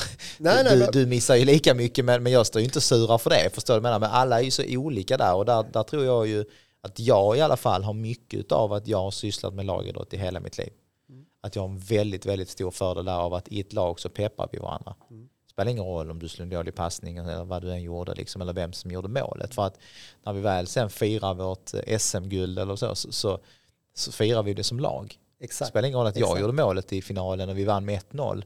Eh, det, det, minns, det minns man inte riktigt sen i slutändan ändå knappt. Det minns ju att vi vann som ett lag. Mm. Och riktigt så är det inte i paddeln faktiskt. Där är det väldigt svårt att se det om inte du kommer upp kanske på en lite högre nivå. Fast även där, alltså på World Padel Tour nivå så ser du ju spelare som spelar på, på väldigt eh, professionell nivå eh, sura på sin partner och, och står, står liksom inte där mentalt. Eh, men padel är en speciell sport där. Absolut. jo, men eh, jag, jag tyckte det var häftigt det du sa där, eh, det här med nästa boll, nästa boll. Och padden är ju häftig på det viset för att ni spelar, vi tar att du spelar 100 bollar i en match, jag har ingen aning om vad det är, men, men vi sätter 100 bollar. Och det innebär ju att om du missar en boll av de här så kommer det en ny mm. hela tiden. Och det är där jag menar, är du framåtfokuserad så tittar du på vad du ska göra nästa boll. återigen, om du missar det här enkla slaget på nät eh, till exempel som du eh, sätter 9 gånger 10 men den tionde gången var den här. Och du grämer för till exempel, hade jag satt den så hade vi haft 40-15, står det 30 lika istället. Då ligger du och tittar på dåtiden. Och det kommer aldrig hjälpa dig. Utan du behöver någonstans titta, okej okay, nästa boll, vad behöver jag göra nu om, det, om du sover till? Var ska jag sätta servern? Ska jag sätta den till vänster, höger och hur ska vi ta nätet? För då är ni framåtlutade vad som händer nästa del. Och där kan jag säga, de bästa spelarna i världen, det är de som klarar att hantera de här sakerna. Jag då, men blir lite vad ska man säga, arbetsskadad eller yrkesskadad men, men jobbar med de här sakerna. För jag tittar ju väldigt mycket på beteenden hos idrottare. Och en idrottare som är fantastisk på det här, det är Roger Federer. Han missar också, dock väldigt sällan, eh, enkla slag. Men det händer att han gör det också. Såklart. Men när han gör det så visar han ingenting utåt. Det, det pågår säkert någonting inom honom, för det har jag ingen aning om. Men utåt sett så ser han stencool ut. Ut han, till exempel om man servar, han går tillbaka. De där säkert, vi säger, sju, åtta stegen från nät till han ska gå tillbaka och serva. Han tänker säkert jättemycket. Men förmodligen gissar jag på att han sitter och funderar på, okej okay, nu är det serv till höger, jag ska lägga den långt ut i servrutan till exempel. Fan har hon förmodligen släppt det. För han kan inte hålla på och älta den missen som kanske hade gjort att han då hade vunnit gamet eller vad det nu är. Så den delen, nästa boll, nästa boll, är en bra, vad ska man säga, trigger eller något sånt här att med sig in på banan. En annan idrottare som också eh, fick ett smeknamn, eh, just som du säger där, behålla lugnet, det är ju Henrik Stensson inom golfen. Han kallas ju för Iceman. Uh, och det är säkert, eller det är ju mycket på grund av säkert att han visar extremt lite känslor. Uh, både liksom, kanske när det går bra och när det går dåligt. Såklart. Han har ju vunnit några stora tävlingar och ja.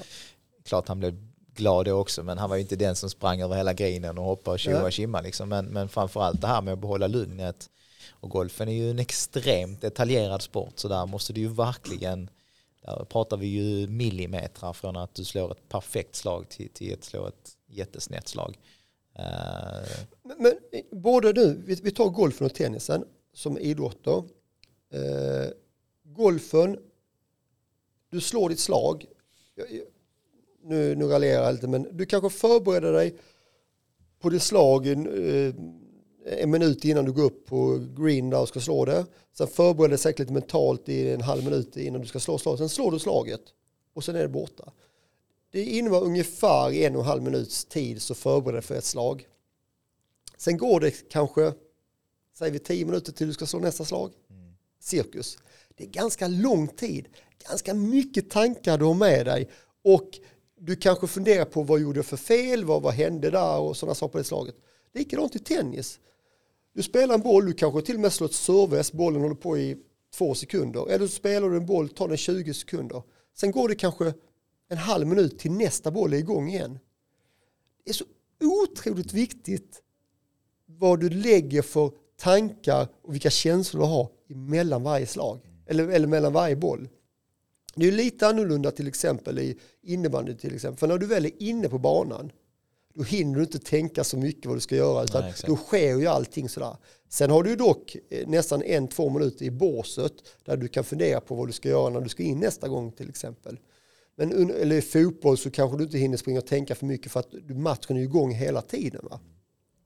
Jag vet faktiskt, vi började lite grann eh, när du kom in i bilden där, eh, nu, nu har inte jag årtalen i huvudet så det är så jäkla länge sedan, men eh, första säsongen du gjorde i FC eh, var ju mitt andra år som senior i FC tror jag det var. Så var det, jag var inte mer än 18 då tror jag. Eh, så vet jag vi började med en grej som vi inte hade gjort innan och det var ju framförallt eh, eh, vi, vi, vi skulle sluta ögonen och fokusera på, på bra händelser som skulle kunna hända i matchen. Mm.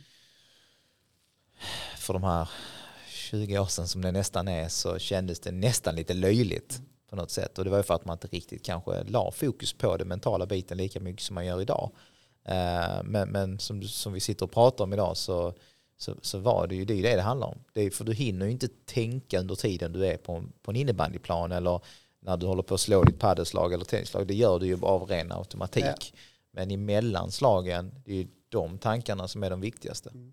Uh. Jag, jag är med och det är roligt att ta upp det Andreas för att det är någonting som jag i stort sett har fortsatt med under lång tid i min tränarkarriär.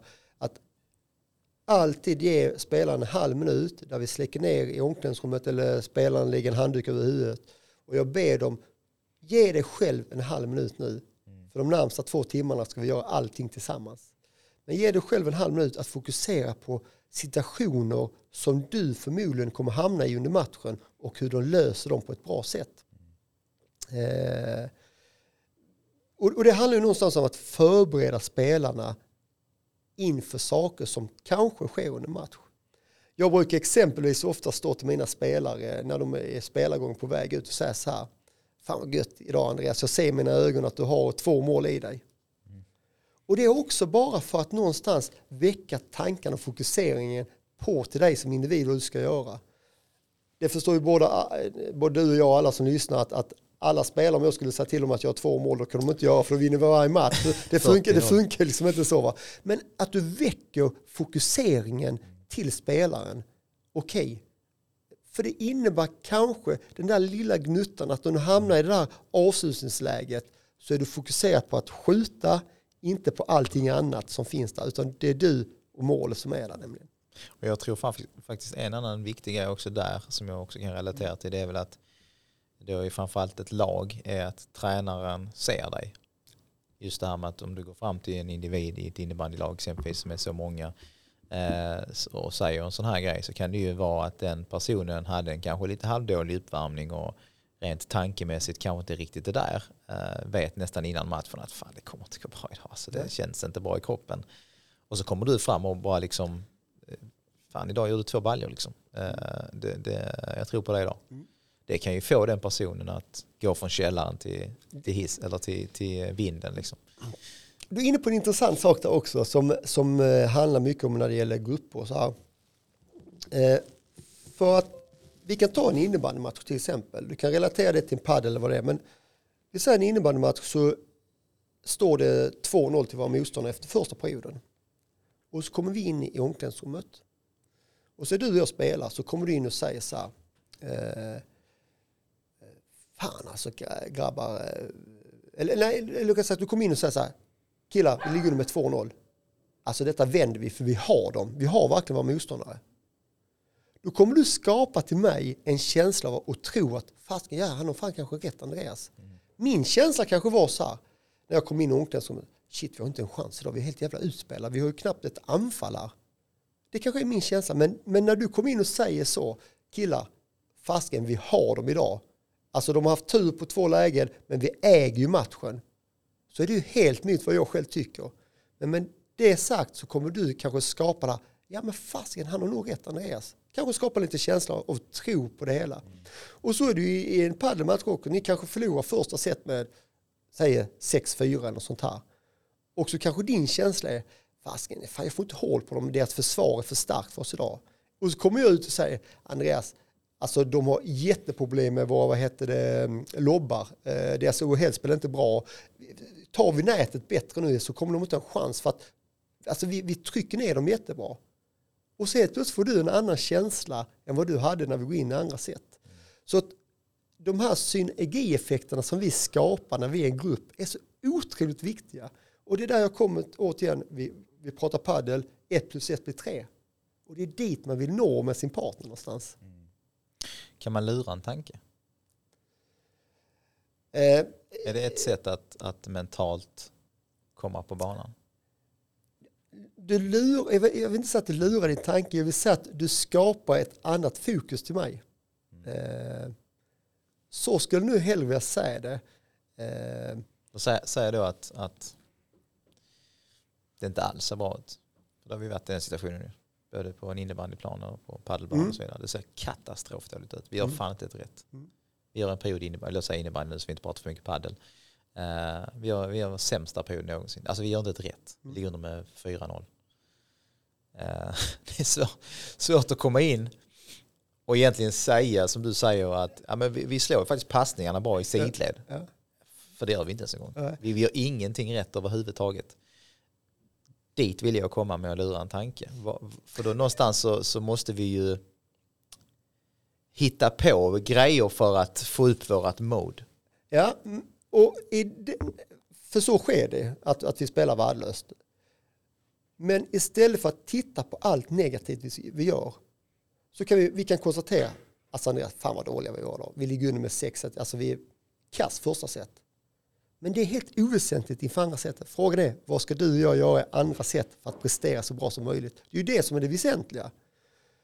Och, och för mig handlar det då inte om att lura tanken, det handlar om att, att skapa ett annat fokus. Vi skapar fokus på vad vi ska göra, inte på vad vi har gjort. För uppenbarligen det vi har gjort i första set, det har, varit, det har inte varit tillräckligt bra.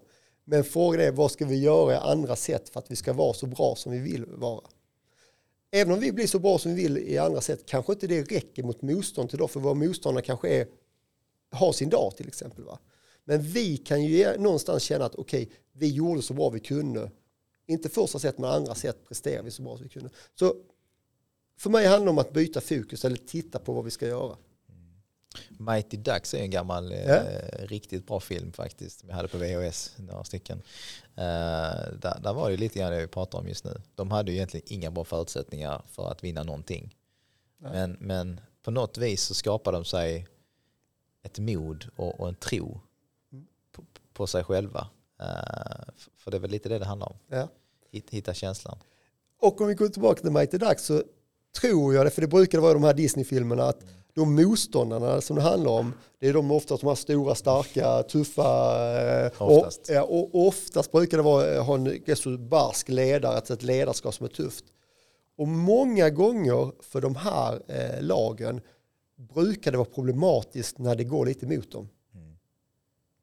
Medan då, i, om vi nu leker med Mike Ducks exemplet, så var de ju alltså ganska, ja men vi gör detta tillsammans, vi har roligt ihop och klara av en motgång för att kanske också för att motgången har varit lite mer synonymt med dem än vad det var för det här äh, strikta barska laget till exempel. Mm. Ja, intressant. Eh, jag tänkte på en annan grej också eh, vidare som många, många kan ta till sig där ute som är lite yngre som, som eventuellt tittar och ser på det här. Eh, vad, vad, ska man tänka på när man eh, är liksom ung och, och ska välja sin idrott? Och, ska man fokusera på en idrott eller ska man testa många grejer? Eller vad, vad, vad är dina tips och råd? Jag skulle definitivt säga så här, håll på med så mycket idrott du kan i, i ung ålder, eller egentligen så länge du kan. För att det skapar ju också motivation eh, med det man håller på med. Det skapar en allsidighet i din träning också dessutom. Och när jag säger motivation, det vet vi som vuxna, har vi ett jobb som vi går till där vi gör samma sak varje dag så skapar det oss ingen jätteglädje för det vi gör i längden. Och det är likadant med idrott. Hade du bara hållit på med paddel i fem dagar i veckan och, och det, är, eh, det är resultatet och, och prestationen som är det viktigaste hela tiden, då kommer vi tappa den här inre motivationen och vi behöver ha glädje för att göra någonting. Så jag skulle säga till alla ungdomar som håller på med idrott överhuvudtaget, håll gärna på med fler idrotter så länge du bara kan. För det kommer gynna dina prestationer i förlängningen. Och det kommer också gynna din motivation för att hålla på med det så länge som möjligt. Jag tror att man, man i alla fall när jag var i, i eh, junioråldrarna eh, så kunde man göra det kanske upp till man var 13-14. Henrik Larsson är en annan individ som visar att man kunde göra det när man var äldre också. Men, men, jag var ju tvungen att, att lite visa, eh, visa vilken vilken sport jag ville satsa på redan när jag var 13 eller 14. Eh, när jag spelade fotboll i HIF och innebandy i vad som blev FSÅ. Eh, nu valde jag ju FSÅ för jag tyckte innebandy var roligare och jag hade mer kompisar i laget och, och eh, på något vis så eh, fann mer glädje i den sporten. Eh, och rent i HIF så var det lite mer prestige i allting. Eh, och där såg jag ju många som var extremt duktiga fotbollsspelare som idag ja, idag kanske fel att säga för idag är de ju äldre, men som inte ens blev eh, seniorspelare. Jag tror det var en eh, från det laget jag spelade med, Farudin, eh, som spelade på lite, hans brorsa Eldin spelade också på hög nivå, som spelade i HIF någon säsong och så här. Men annars var det ingen och jag, han var ju inte den bästa i laget. Det var ju flera andra som var extremt, extremt duktiga individuellt, men de, de, de blev ju ingenting i, den sporten sen. Hur, hur kan det komma sig? Liksom, valde de för tidigt då vilken sport de skulle... Alltså det finns ju säkert en mängd olika orsaker såklart. Men jag skulle nästan säga så här, många gånger, eh, de här supertalangerna som man pratar om, eh, när de är 14, 15, 16 år, eh, är det oftast för att de har lite fysiska förutsättningar som är lite bättre, alltså kanske lite tidigare utveckling och sånt här. Men också eh, kan det vara jobbigt för dem när de kommer upp i då 18, 19, 20 års åldern, när de fysiska förutsättningarna och tekniska förutsättningarna har kanske jämnats ut. När de inte känner att jag är, jag är alltså om, om jag känner hela tiden att jag är bättre än dig Andreas, och sen när vi är 19 år så börjar du komma upp på samma nivå som mig. Då kan det ta rätt mycket på min självkänsla att jag, jag är ju inte bäst längre. Som jag har varit under hela ungdomsåren e-, exempelvis. Skulle kunna vara en del. Men återigen, det finns ju många aspekter på det hela. Eh, faktiskt. Så att oftast, säger jag, de som lyckas och blir bäst, det är de som är lite under de bästa i, i kvalitet i de här ungdomsåren. Mm. För de kommer alltid få kämpa mm. för att vara bäst. Eh, eller för att, eh, för att hävda sig, eller vad ska man säga. Och de har oftast någon att se upp till som de vill utmana och vill komma ifatt. Och när de väl gör det så är det jäkligt stor självkänsla att, att jag lyckas och, och då är man också van vid att ta i så pass mycket mer. För det vet vi själva, är du en supertalang så kanske du inte behöver göra riktigt den ansträngningen träningsmässigt som de andra behöver göra? Nej, lite så är det ju faktiskt. Jag, jag kan väl bara relatera till mig själv också. Nu, nu äh, tror jag att jag lyckades ganska bra inom innebandy för att jag tyckte det var så jävla roligt. Mm. Och, och, äh, och liksom gav alltid mitt yttersta och så vidare. Och kanske inte egentligen hade fysiskt rätt förutsättningar. Jag var ganska liten och, och så snabb absolut. Snabb som var den. Ja, men, men rent styrkemässigt så, så fanns det folk som var större. Och, och så här. Men, men jag tror det var glädjen till sporten som gjorde att jag eh, ändå fortsatte. Eh, för jag kunde också hoppat av när jag var 16 kanske och sketit i att fortsätta. Men jag, jag fortsatte ju ändå för jag hade en glädje till sporten och hade många kompisar i laget. Och. Hela, liksom, vad ska man säga, hela tryggheten kring ta sig till träning, ta sig till match, eh, relationen till både tränare och spelare och allting sånt är ju extremt viktigt. Och den hade ju inte jag i HI, fick fotboll exempel. Därför var det lätt för mig att bara säga så här, jag slutar med fotboll. Mm. Och det kanske var dumt, så jag vet ju inte hur pass bra jag hade kunnat bli i fotboll. Och där var ju exempelvis en sån här situation som du säger, jag var inte störst och, och, och så i laget och rent fysiskt var det många som var bättre. Eh, därför kanske jag hade kämpat lite extra och kanske varit den som ändå blommade ut och blev någonting. Det vet man ju inte. Men, eh, jätteintressant. Är det, är det någonting som, som eh, vi missat under, under frågorna vi ställt här och, och diskussionerna vi haft? Som du tycker det, vi, vi bör ta upp? Jag skulle eh, vi var inne på det lite här med motivationen.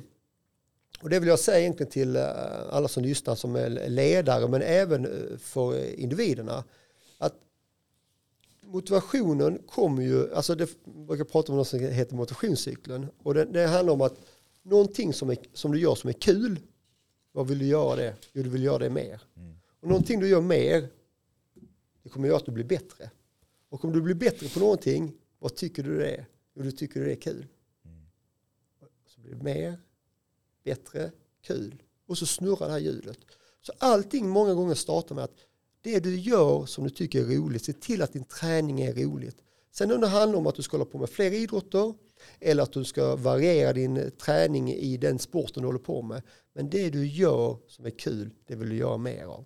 Mm. Och gör du någonting mer så blir du bättre. Mm. Och när du utvecklas. Det är precis exakt så jag kände faktiskt. Eh, jag spelade ju innebandy var och varannan dag när man var liten. Jag spelade i tre olika lag samtidigt när man var i en viss ålder och så vidare. Jag var innebandy varje dag mer eller mindre. Och det var kul och man blev bättre. Mm. Så att, eh, och så tror jag det är många med just paddeln också många som spelat extremt mycket för att man tyckte sporten var så jäkla rolig. Liksom. Det är ganska roligt att träna padel också. Och, och, och, du, och, du, utvecklas snabbt i början. Ja, gör man absolut. Och, det, och, det är det, och då tycker man det är kul och du vill göra det mer och så snurrar det här hjulet snabbare och snabbare. Okej, har, har, vi fått med allting då när det kommer till den mentala biten? Det, man kan säkert prata i, i, i timmar, veckor om detta. Eh, men vi har fått med många, många bra grejer och många bra tips som, som eh, många där ute framförallt som lyssnar eh, kan ta till sig. Tycker jag i alla mm, fall. Mm, absolut. Vad tycker du själv som, som ändå sysslar med det här på daglig basis? Nej, men jag tycker vi har mm, täckt in många delar av det hela. Och om vi tittar på det ni sysslar med här nu med BHUBS så, så det konceptet som ni har tagit fram är ju spännande också med de här tre delarna med coachning med era drycker och eh, även då det här med gentekniken eh, eller DNA-tekniken som ni tittar på också. Och det är ju någonting som, som är en del för att prestera. Eh, det här med det mentala är ju en del för att prestera, sen är det tekniska och fysiska också som sagt var. Och får man alla de här benen att stå, då har man fina förutsättningar för att lyckas med det man vill. Och du, som, du som ändå är tränare där ute idag, eh, vi, vi på BH Best försöker ju att eh, börja samarbeta med mer föreningar. Eh, hitta ett sätt att eh, få dem att eh, prestera eh, bättre helt enkelt. Eh, med bland annat eh, DNA-analyserna som vi har som man kan se genetiken på spelarna, eh, hur de ska kanske äta mer utav och mindre utav och hur de ska träna och vad de ska tänka på för att kanske förebygga skador för framtiden. Eh, för det är också någonting som kan sätta stopp för en spelare, en, en tråkig skada. Eh, och sen har vi eh, kosttillskott som, som jag kan tycka att i alla fall i lagsporter man kanske är rätt så dålig på, på, på att hålla efter. Eh, tror, du här, tror du att vi är på rätt bana med detta, du som är coach där ute? Jag tror ni är på rätt bana i, i det eh, meningen att ni har ni står inte bara på ett ben med, med, med eh, drycken eller, eller kosttillskott utan ni har fler ben att stå på. Vilket jag tror är viktigt för att med alla de här tre delarna som ni står för så kommer helheten bli bra för individen Och individer finns ju både som eh, i, lagen och sånt här också såklart. Så att individen kommer ha nytta av det ni eh, står för. Det tror jag absolut. Mm.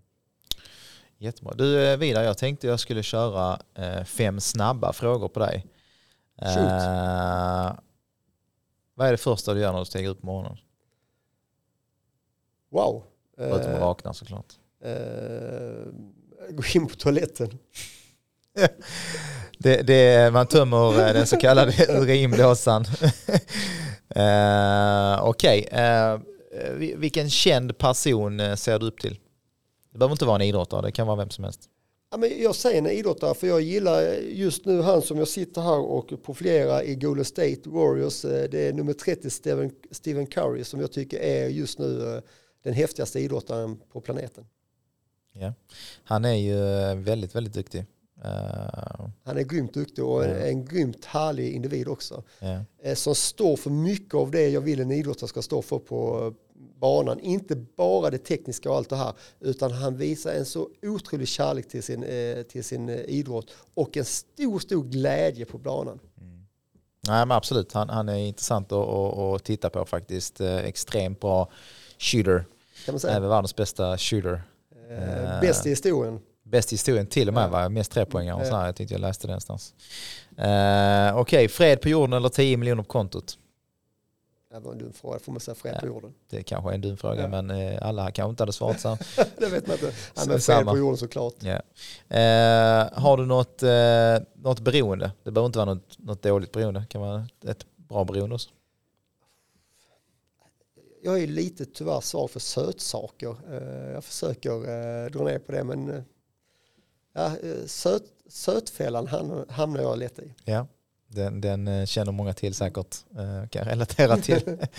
det är bra vi har hemmakväll då Exakt. Bättra på det. Okej, okay, sista frågan då. Hur många timmars telefontid har du per dag ungefär? det vill jag knappt säga. När jag kollar på det här eh, som jag får på sin iPhone så ligger jag på eh, upp mot fem timmar om dagen. Mm. Jag tror det är rätt standard. Inte det?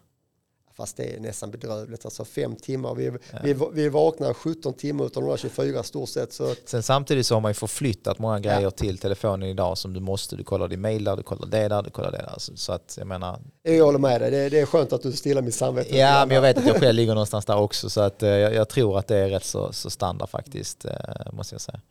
Eh, men du, stort tack för att du ville komma hit och, och prata om mental hälsa, prata extremt mycket träning. Eh, vi har fått med både paddel, vi har fått med mycket innebandy men även andra sporter, motocross och så vidare. Jag tror att många kan lyssna på det här, ta till sig mycket av det eh, och använda det i sin vardag framförallt, för det är det viktigaste. Eh, sen vet jag att ni har en riktigt, riktigt spännande, tuff match som väntar ikväll mot Kalmarsund. Det stämmer. Vad tror du om den? Ja, men jag har goda förhoppningar. Vi har varit starka i, även om vi ligger under med 3-2 i matchen nu och det är game 6 idag, så har vi känt oss starka. Vi, ja, vi, vi är ett bra tillstånd som lag faktiskt, mm. måste jag säga. Mm. Och vinner ni den så blir det en sjunde avgörande i, i Kalmar. Stämmer. Man spelar i Kalmar, precis. Ja. Eh, stort lycka till i alla fall. Eh, och, och jag tänkte säga hälsa alla jag känner, det är inte så många kvar kanske. det är någon, Niklas Lidholm är kvar va? Ja, absolut. Eh, är han kapten till och med? Nej, Nej det är inte. Nej, jag tyckte någon sa det. Och Daniel Jonsson och några till. Mm. Annars är det ganska många andra yngre förmågor som Vidar Jonsson var här idag. Tack för det. Eh, glöm inte att gå in på vår kanal och prenumerera. Eh, gilla, kommentera. Eh, kommentera gärna om ni vill se någon speciell individ i våran podd. Eh, vi kommer att eh, prata väldigt, väldigt mycket mer om just träning och så vidare. Så stort tack eh, och vi ses nästa gång.